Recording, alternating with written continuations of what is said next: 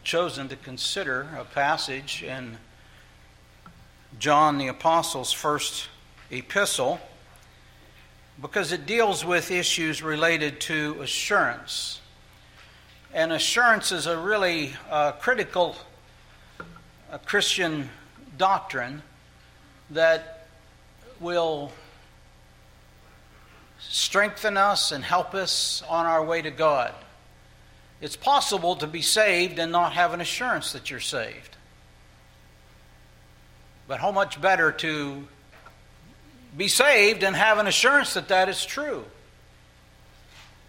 And its assurance is not easily acquired. When I say I'm talking about a biblical grounded assurance, it's not easily acquired because of the theology that we believe. It's, we're not assured that we're saved because we've done something, prayed a prayer, asked Jesus into our heart, and various other um, trite things that are communicated about what it means to be a Christian. John wrote this epistle for a number of reasons. We're not going to take the time to look at the various texts that show us the various reasons, but probably if you are any if you have any familiarity at all with this short letter, you know that one of the primary reasons that John wrote the book was to bring an assurance, and it's uh, the text is 1 John 5 and verse 13. You're going to say, well, if that was the purpose of him writing, why didn't he say that at the front end? Why did he wait till the end of the letter? We'll have to ask him that. But it says, These things I have written to you who believe in the name of the Son of God, that you may know that you have eternal life, and that you may continue to believe in the name of the Son of God. That's pretty straightforward and clear. John says, I wrote this that you might know that you have eternal life. Not hope so, not wish so, but you might know. And that word know is an experiential knowledge. Not just something that you agree to, but something that is fleshed out as you live your Christian life. You know that by personal experience. When we come to the Lord's table, it has um, mixed feelings for us. Some dread it. You say, dread it?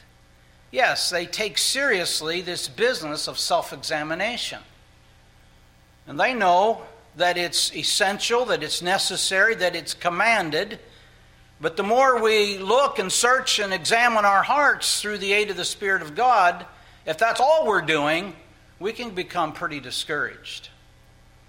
And assurance can leave us because we think, my goodness, if there's that much remaining sin in me, if there's that yet to be rooted out, if I need to grow that much more, is it possible that I might not even be a Christian at all?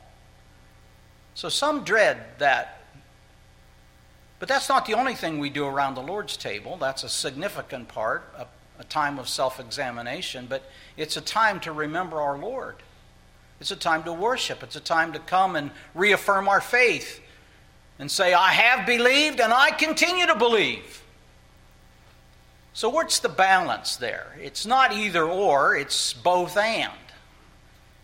And, you know, one of the hymns that we sang this morning From Depths of Woe by Martin, by, by Martin Luther. Think of this first stanza and how it focuses on the, the sin and the hopelessness that that brings and the woe that it causes as we contemplate and think. From depths of woe I cry to thee, Lord, hear me, I implore thee. Bend down thy gracious ear to me. My prayer let come before thee. Lord, since thy searching eye doth see mm, our sin and our iniquity, Lord, who can stand before thee. You, say, you see that sense of, of uh, soul anguish that can come over you if that's your only focus? But it starts with from depths of woe, and it ends, the hymn ends with a firm reliance. And here's the balance that I think we ought to be striving for that's going to help us. My hope, he says in verse 4 I rest then on the Lord and build not on my merit. My heart shall trust his gracious word to stay my fainting spirit. His precious word does what? Assureth me. He will my joy and comfort be. This is my firm reliance. And that's what I want for all of us. I want us to have a, an assurance that is a firm reliance that's rooted and grounded in the Word of God, that is carefully thought through and examined as we gather around the Lord's table. Now, doubts. Doubts are not a bad thing. In fact, doubts, I think, are a healthy thing. It troubles me when I hear someone say, I've never doubted my salvation from the first time I prayed and trusted Christ. Hmm.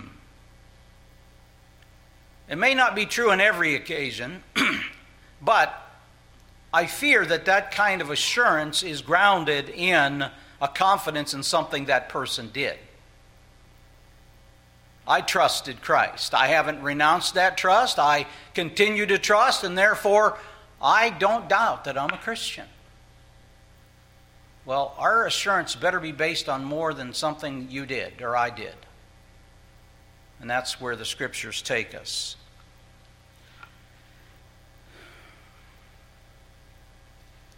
You know, when Paul says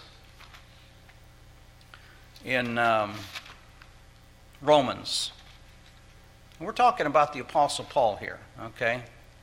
Paul says in Romans uh, chapter 7, Listen to this.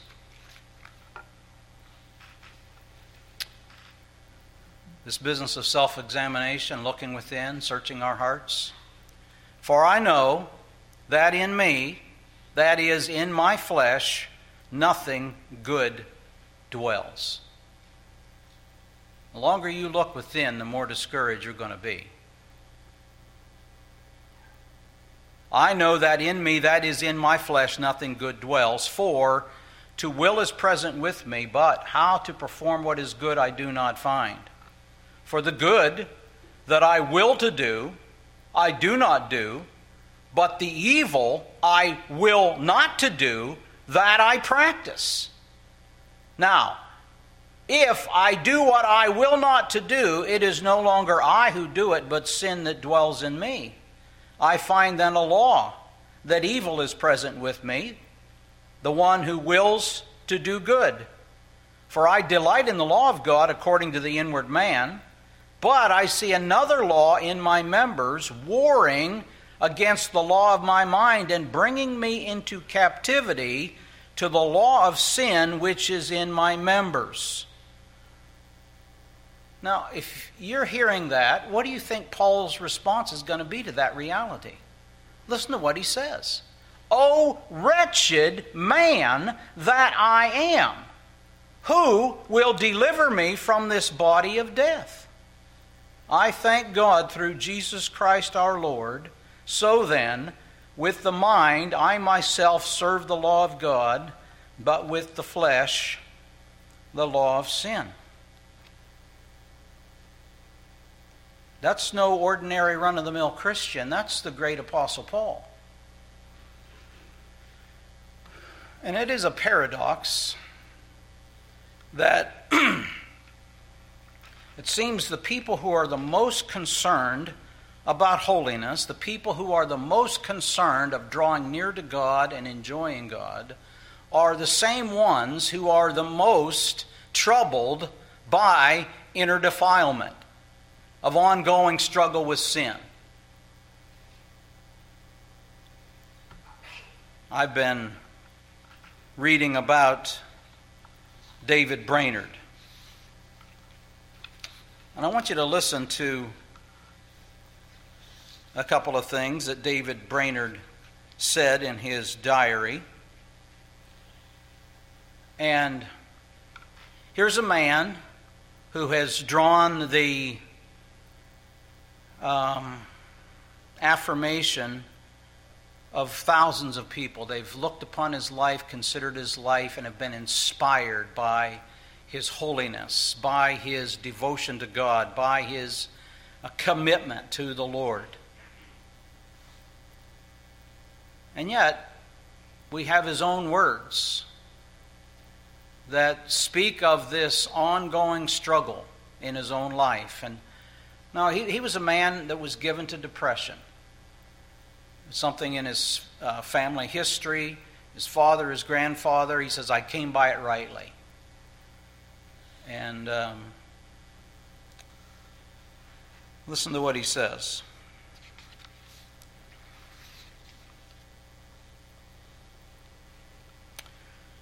He's talking about this depression, this discouragement, and he's drawing a contrast between what it was like to experience it before conversion and the difference it was after conversion.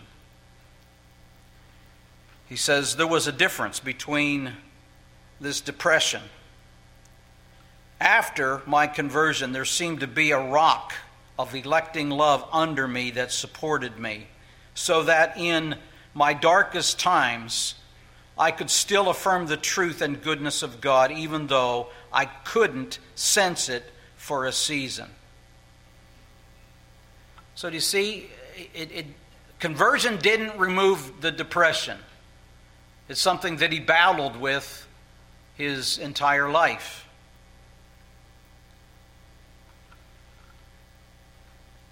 One man who's writing about his life says often his distress was owing to the hatred of his own remaining sinfulness. And listen to this from his diary on Thursday, November 4, 1942.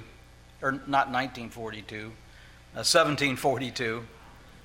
Boy, he, uh, I don't know what, he got into time travel, something tunnel or something, got, got ahead a couple hundred years. Quote, Tis distressing to feel in my soul that hell of corruption which still remains in me. Sometimes this sense of unworthiness is so intense that I feel cut off from the presence of God. January 23rd, 1743. Scarce ever felt myself so unfit to exist as I do now. I saw I was not worthy of a place among the Indians, let alone a place among God's people. This is December 16th, 1744. Was so overwhelmed with dejection that I knew not how to live. I longed for death exceedingly. My soul was sunk in deep waters, and the floods were ready to drown me. I was so much oppressed that my soul was in a kind of horror.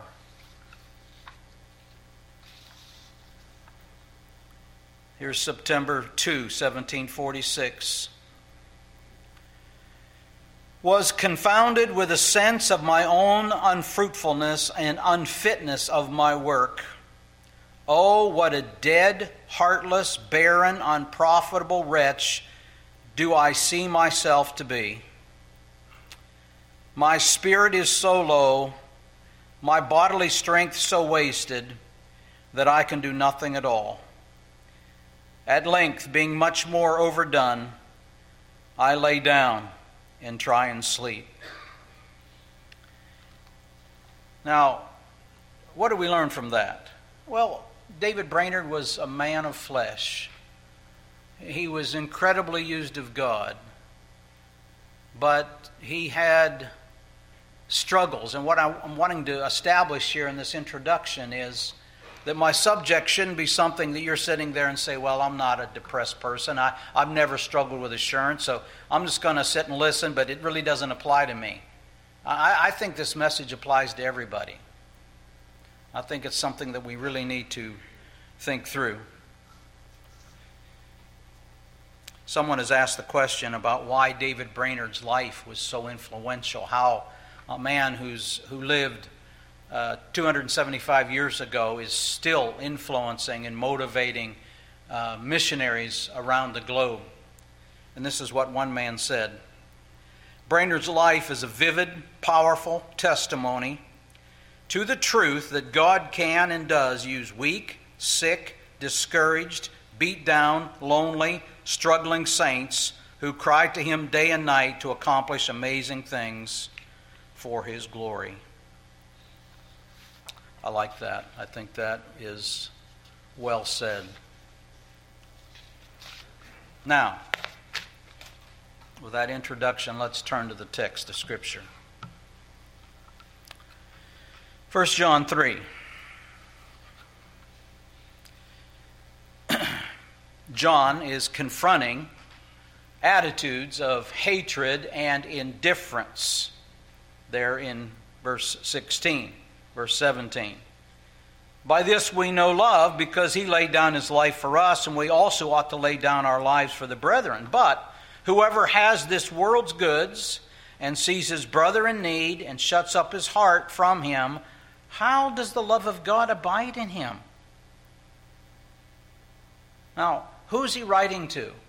He's writing to the church, he's writing to believers. Notice verse 18 My little children. He's talking to believers. Let us not love in word or in tongue, but in deed and in truth. Now, the truth of the matter is, we do not always love the brethren to the degree that we ought to. We often are given to indifference in the face of need. That's just an honest assessment. That's what John is confronting, he's speaking to. And then he's anticipating that those who really are honest and say, you know what, I need to examine my life in the light of these admonitions. Does the love of God abide in me? Do I see someone in need, a brother in Christ, a sister in Christ, and I walk away and am indifferent to them? And he's raising the question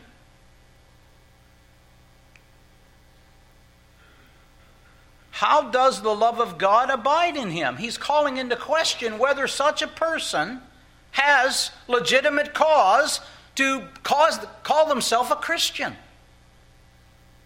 That's the issue. And then, verse 19.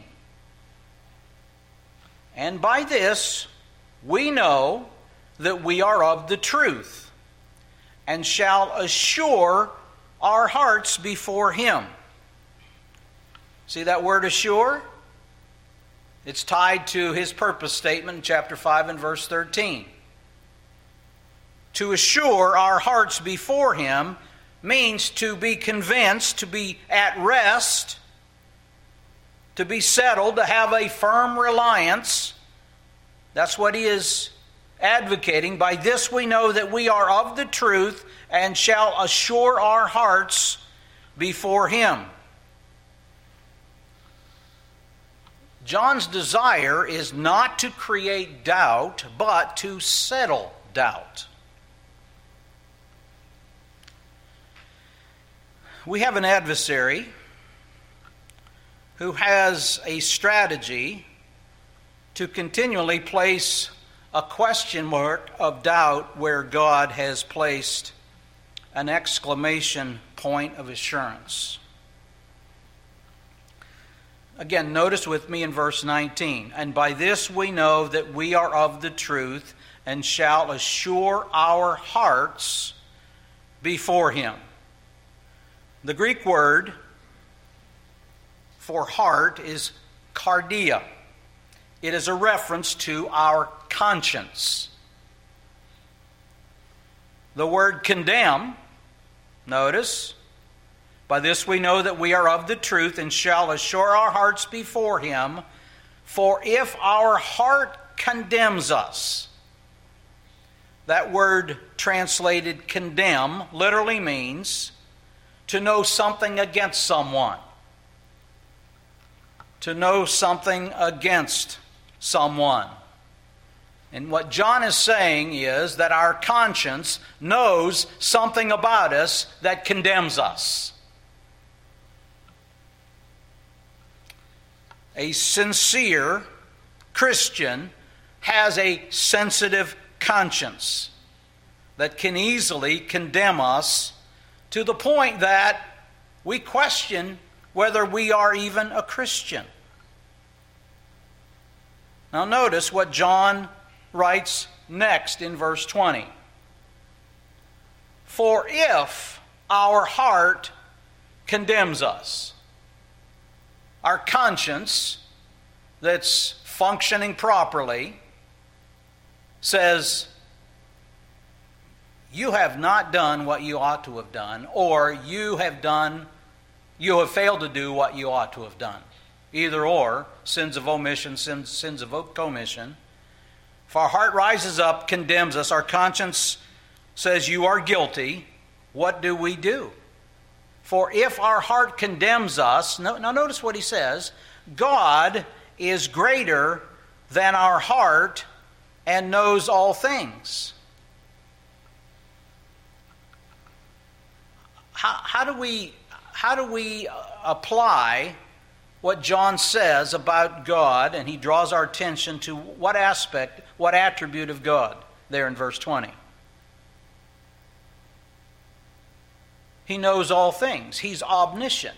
How does the omniscience of God help us when our conscience condemns us for our failures, for our sins.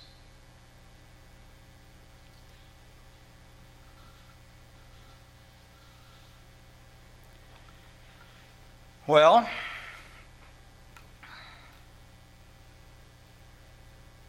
God knows everything. He knows everything about you. He knows every sin that you've ever committed. He knows the wrong thoughts you have even now. He knows the sins you will yet commit. He knows it all. He knows you better than you know yourself. He knows you better than your conscience is trying to inform you even now. And if God, who knows it all, has forgiven us, has received us, has accepted us, then we fight against this form of doubt, this condemning conscience, by reminding ourselves and perhaps the enemy who is accusing us God knows everything about me. He knows more about me than I know about me. And, old devil, he knows more about me than you know about me. And I'm accepted in the beloved. That's how we battle against doubt.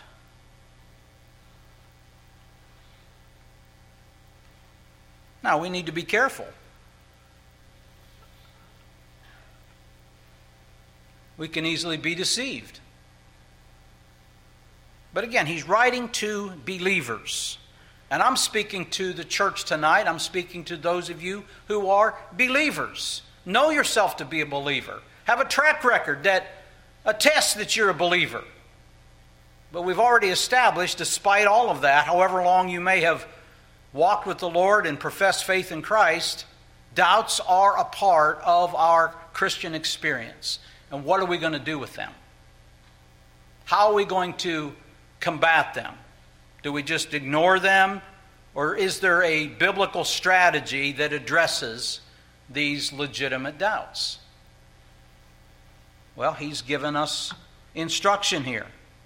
By this we know that we are of the truth this is how we can know that we are of the truth. And shall assure our hearts before Him, for if our heart condemns us, God is greater than our heart and He knows all things.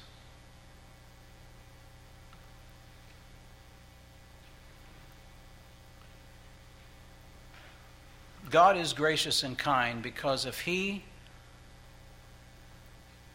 pulled back the curtain and allowed us to see the awfulness of sin that still remains in us, it would be hard for us to continue.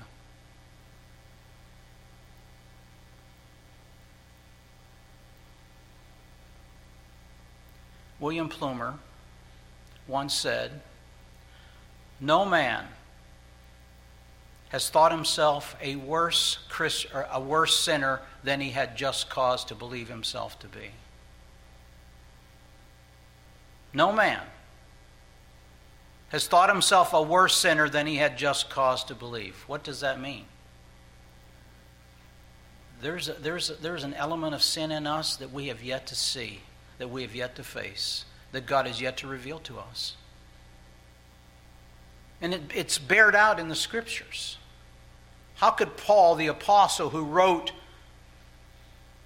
half or two thirds of the New Testament, say that he was the chief of sinners? Now, come on, Paul. Is that hyperbole, or did he really think that about himself? Yes. The closer he got to Christ, the more he saw his unworthiness, the more he saw his sin. So, my point is that when we come around the Lord's table and we are asking the Spirit of God to search our hearts, let's not be alarmed at what He reveals that's still remaining, that's disgusting, that needs removed, that's unbecoming of a Christian. Let's acknowledge that, but at the same time, let's say, you know what? God knows that about me. He's known that about me long before I ever believed upon Him. And it didn't disqualify me. God hasn't cast me off.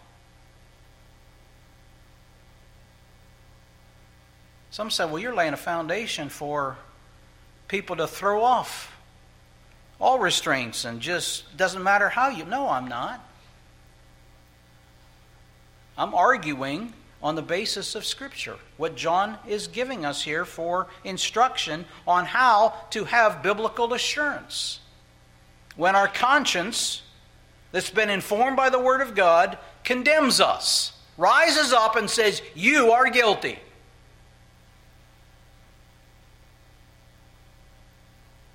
And by the way, I hope as a Christian that that's something that happens for you on a regular basis.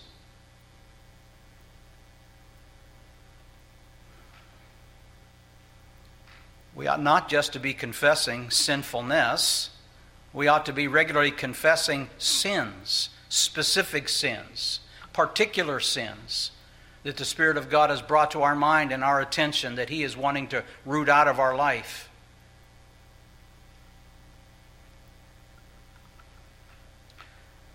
So that doubt.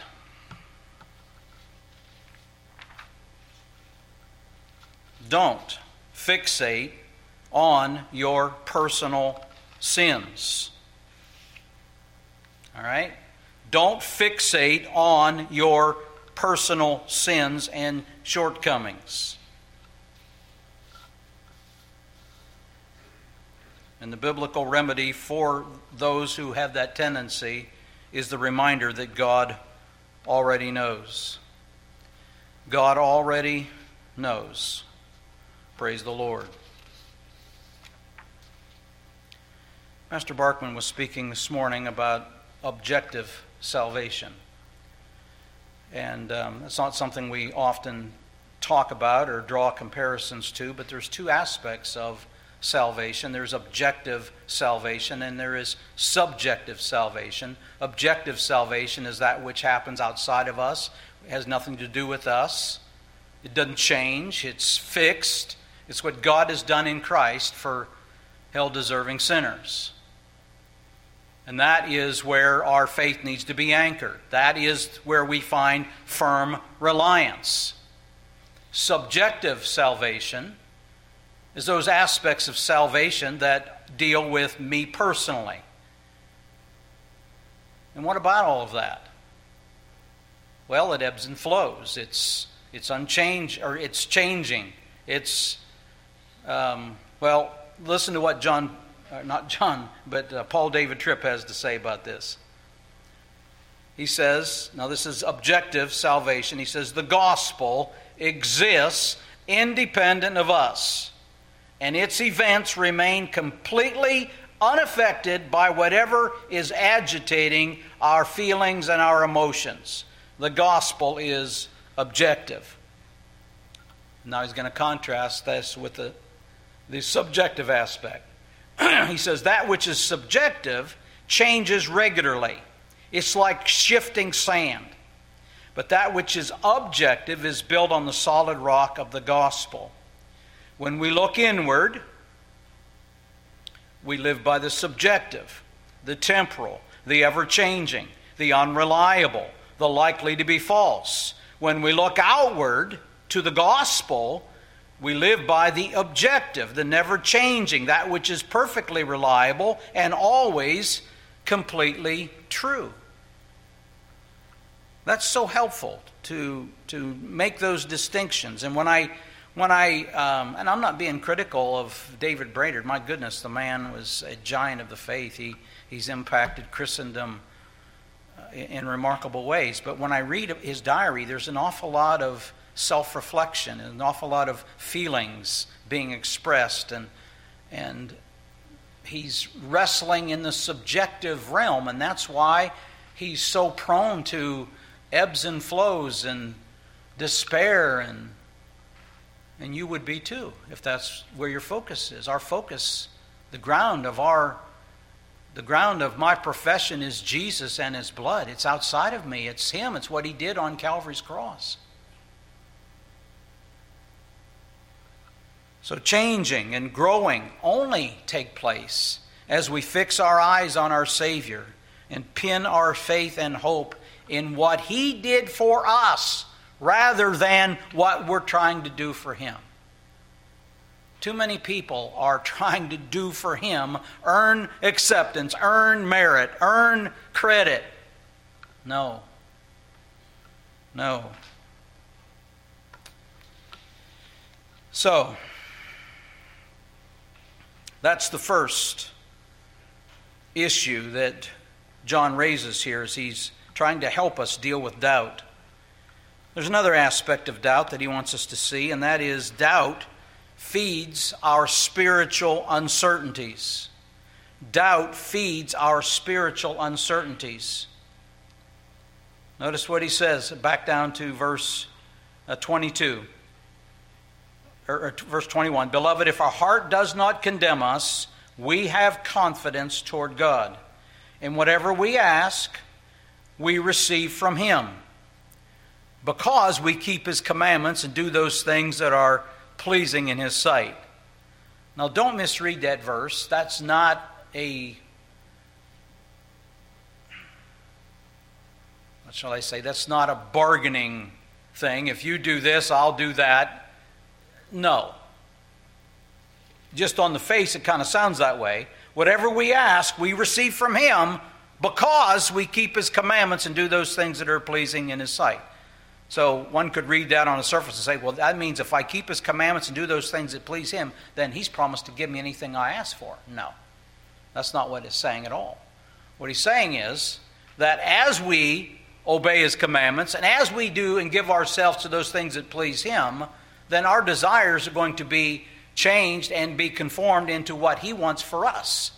So that when we're praying, we're praying in line with the will of God.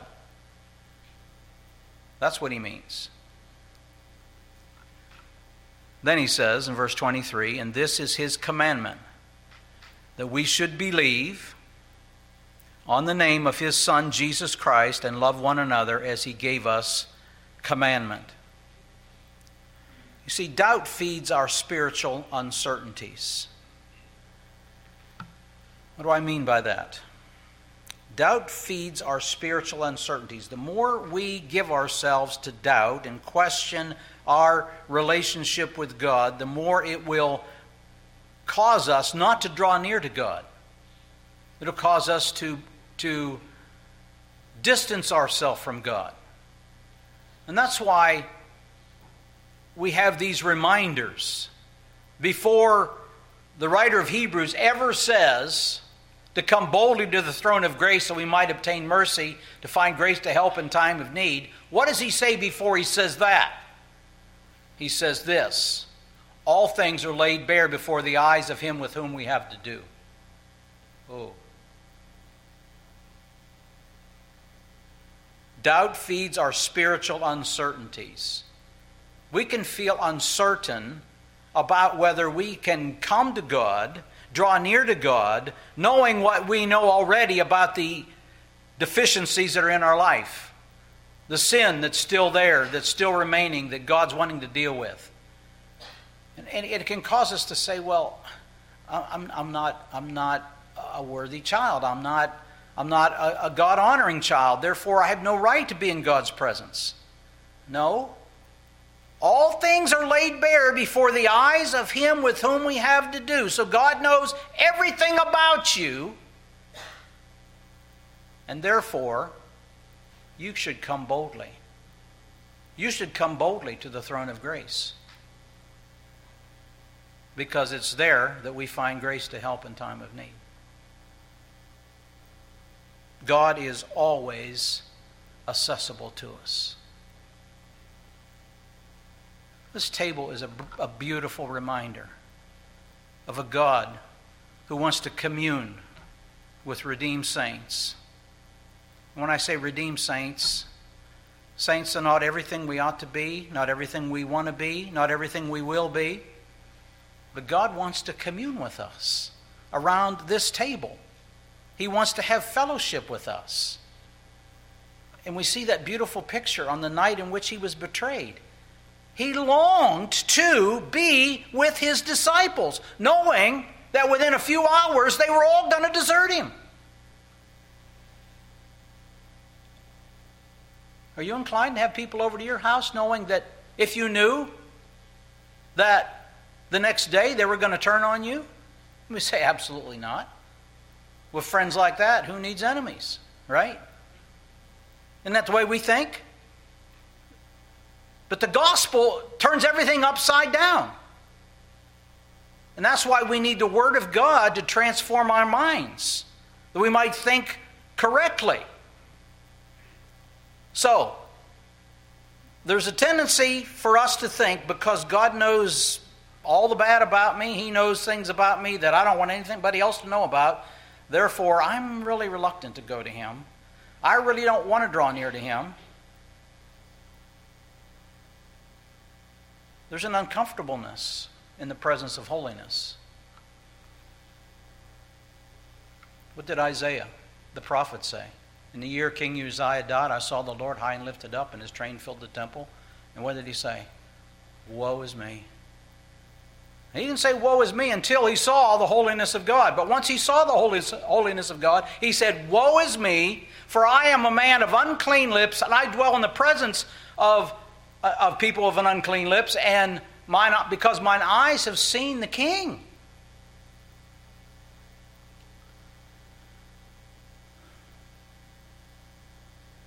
Peter was busy fishing. Jesus was in the boat with him. And they were doing what fishermen do.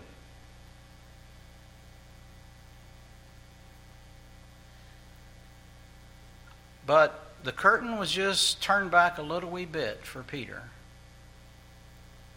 And Peter fell on his knees in the boat and he said to Jesus, Lord, depart from me, for I am a sinful man. That is our human tendency in the presence of holiness. Not to draw near to God, but to retreat from God. What do sinners that are being sanctified and growing and being conformed to the likeness of Christ, we don't need to retreat from Him. Why? There's nothing to fear. Judgment has been satisfied, wrath has been set aside because Jesus bore it in our place. We have nothing to fear. So draw near, come near. There's help here. For doubts. There's help here for lingering sin and attitudes that we're ashamed of and thought patterns that are unbecoming to a Christian. Draw near to God. But doubt feeds our spiritual uncertainties. We're uncertain whether we really have access to God and God is not annoyed with us, God is pleased with us, God wants us to draw near to Him. There's uncertainty about that sometimes with us. But God is always accessible.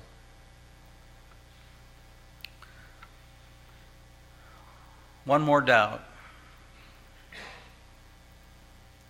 This is his commandment that we should believe on the name of his Son, Jesus Christ, and love one another as he gave us commandment. Doubt forgets the gospel's simplicity. Now, I don't want to oversimplify the gospel, but this is the gospel. Believe on the Lord Jesus Christ, and thou shalt be saved. Now, there's other aspects of the gospel, but if you will do biblically what that means, believe on the Lord Jesus Christ, you shall be saved. Now, what does it mean to believe? It means to entrust yourself wholeheartedly to God on the merits of His Son, Jesus Christ. Abandon any hope in anything else. And to live for Him. That's, the, that's why He ties. This is His commandment that we should believe on the name of His Son, Jesus Christ, and then do what? Love one another. Love one another as He gave us commandment. You know, faith alone saves, right?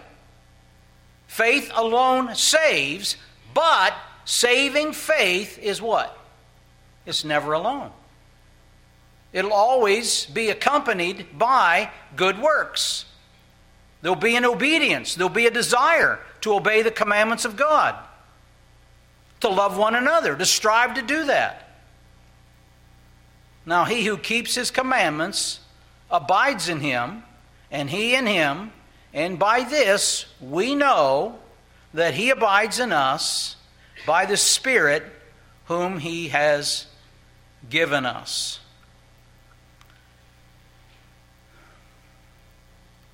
I think it's always good for us to keep an eye for how the scriptures intermingle these two different aspects of salvation the objective aspect to it and the subjective aspect to it. And I agree with what Pastor Barkman was saying this morning that many people get themselves in an unhealthy place because too much emphasis is on the subjective side and not enough emphasis is on the objective side. But we need both. And he's drawing our attention to the Spirit of God who abides within, who bears witness with our spirit that we're children of his. Now, is that, is that objective or is that subjective? Well, the Spirit bearing witness with my spirit that I'm a child of God is a subjective element of salvation. I want that, don't you? Don't you want the Spirit of God to bear witness with your spirit that you're a child of His? Well, if you want that, here's something you don't want to do. You don't want to grieve the Spirit of God. Well, how do I grieve the Spirit of God? Well, the same way you grieve anybody else that you're close to in a relationship. Ignore them, sin against them, create a breach against them. The Holy Spirit is a person. And we're not to grieve him, we're not to quench the Spirit.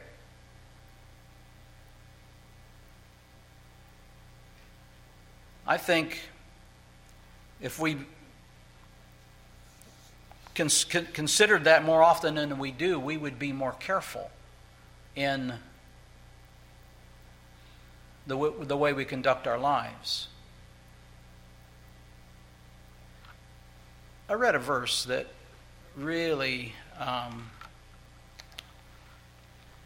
what shall I say? I found it to be a, a wonderful um, deterrent against sin. And a fearful reminder at the same time. Listen to this proverb, Proverbs 8, verse 36. He who sins against me wrongs his own soul. All those who hate me love death. Now, you may have a translation that renders it something like this He who hates his, he who sins willfully hates his own soul. He who sins willfully hates his own soul. Now, I don't know about you, but the next time I'm tempted to willfully sin, that is, say something, do something that I know to be sin, I know to be a violation of the Word of God, I want to be reminded that if I do that, I am saying something by that action. What am I saying? I hate my own soul. I don't care for my ever dying soul. That's a sobering thought, isn't it?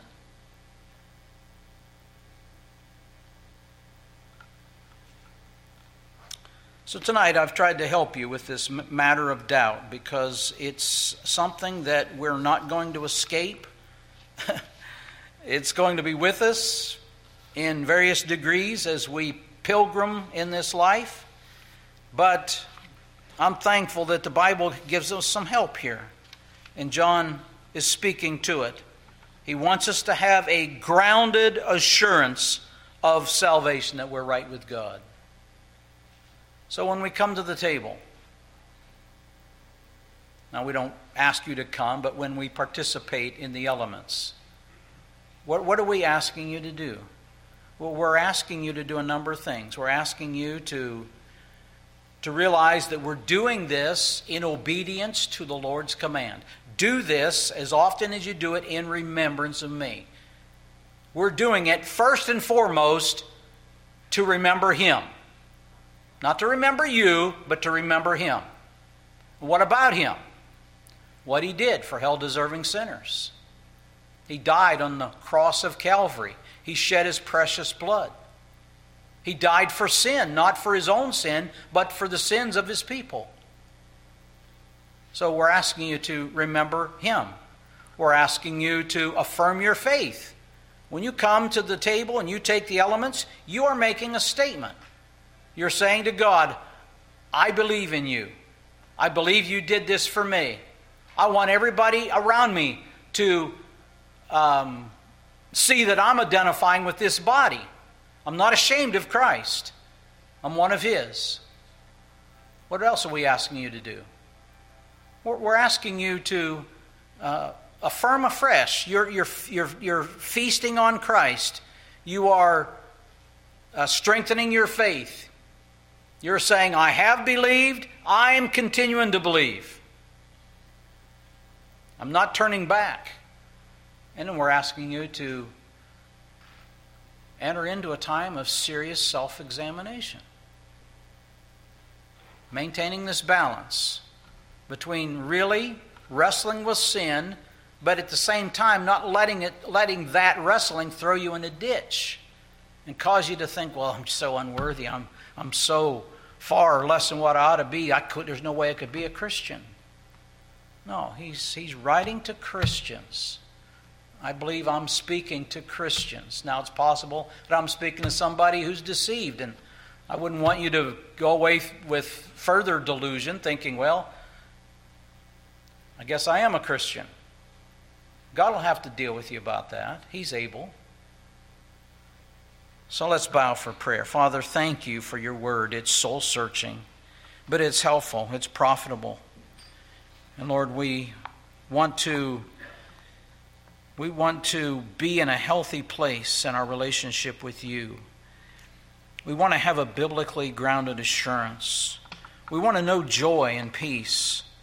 We want to rejoice that we're children of yours.